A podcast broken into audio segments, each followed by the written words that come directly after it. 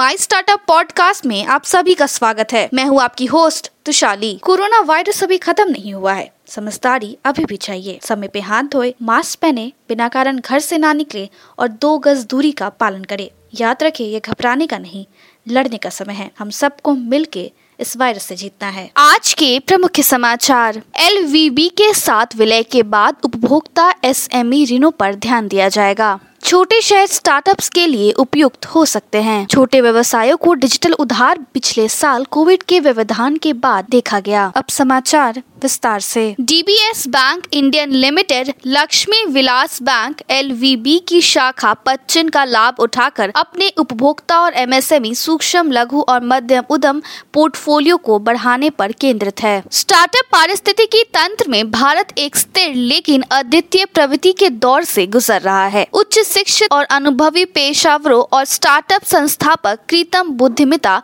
जलवायु प्रौद्योगिकी, एलओटी आदि में नवीन तकनीक समाधान बनाने के लिए महानगरों से टीयर टू शहरों में जा रहे हैं। कोविड के बाद छोटे व्यवसायों के बीच डिजिटल ऋण देने वाले प्लेटफॉर्म को अपनाने में तेज़ी आई है, क्योंकि पारंपरिक बैंकिंग चैनल देश में बड़ी संख्या में ऋण के उम्मीदवार सूक्ष्म, लघु और मध्यम उद्यमों एमएसएमई के लिए एक चुनौती बना हुआ है। न्यूटेनिक्स के पूर्व सीईओ और उद्योग जगत के सुपरस्टार धीरज पांडे बुधवार को एक नए सॉफ्टवेयर कंपनी के साथ चुपके मोड से बाहर निकल गए, जो पहले से ही सीट फंडिंग में 50 मिलियन डॉलर उत्पन्न कर चुके हैं। जैसा कि जोमैटो दलाल स्ट्रीट डेब्यू ने भारत में अन्य टॉप टायर स्टार्टअप्स के लिए मंच तैयार किया है। ईटी e ने इन्फोसिस के को फाउंडर कृष्ण गोपाल कृष्णा और अन्य से बात की कि स्टार्टअप इकोसिस्टम के लिए इसका क्या मतलब हो सकता है। भारत की फ्रैक्टल एनालिटिक इंक वैश्विक कंपनियों को आर्टिफिशियल इंटेलिजेंस और एनालिटिक सॉल्यूशन को प्रदान करने वाली कंपनी अपने विकास को बढ़ावा देने के लिए एक पारंपरिक सार्वजनिक पेशकश की खोज कर रही है। एफ़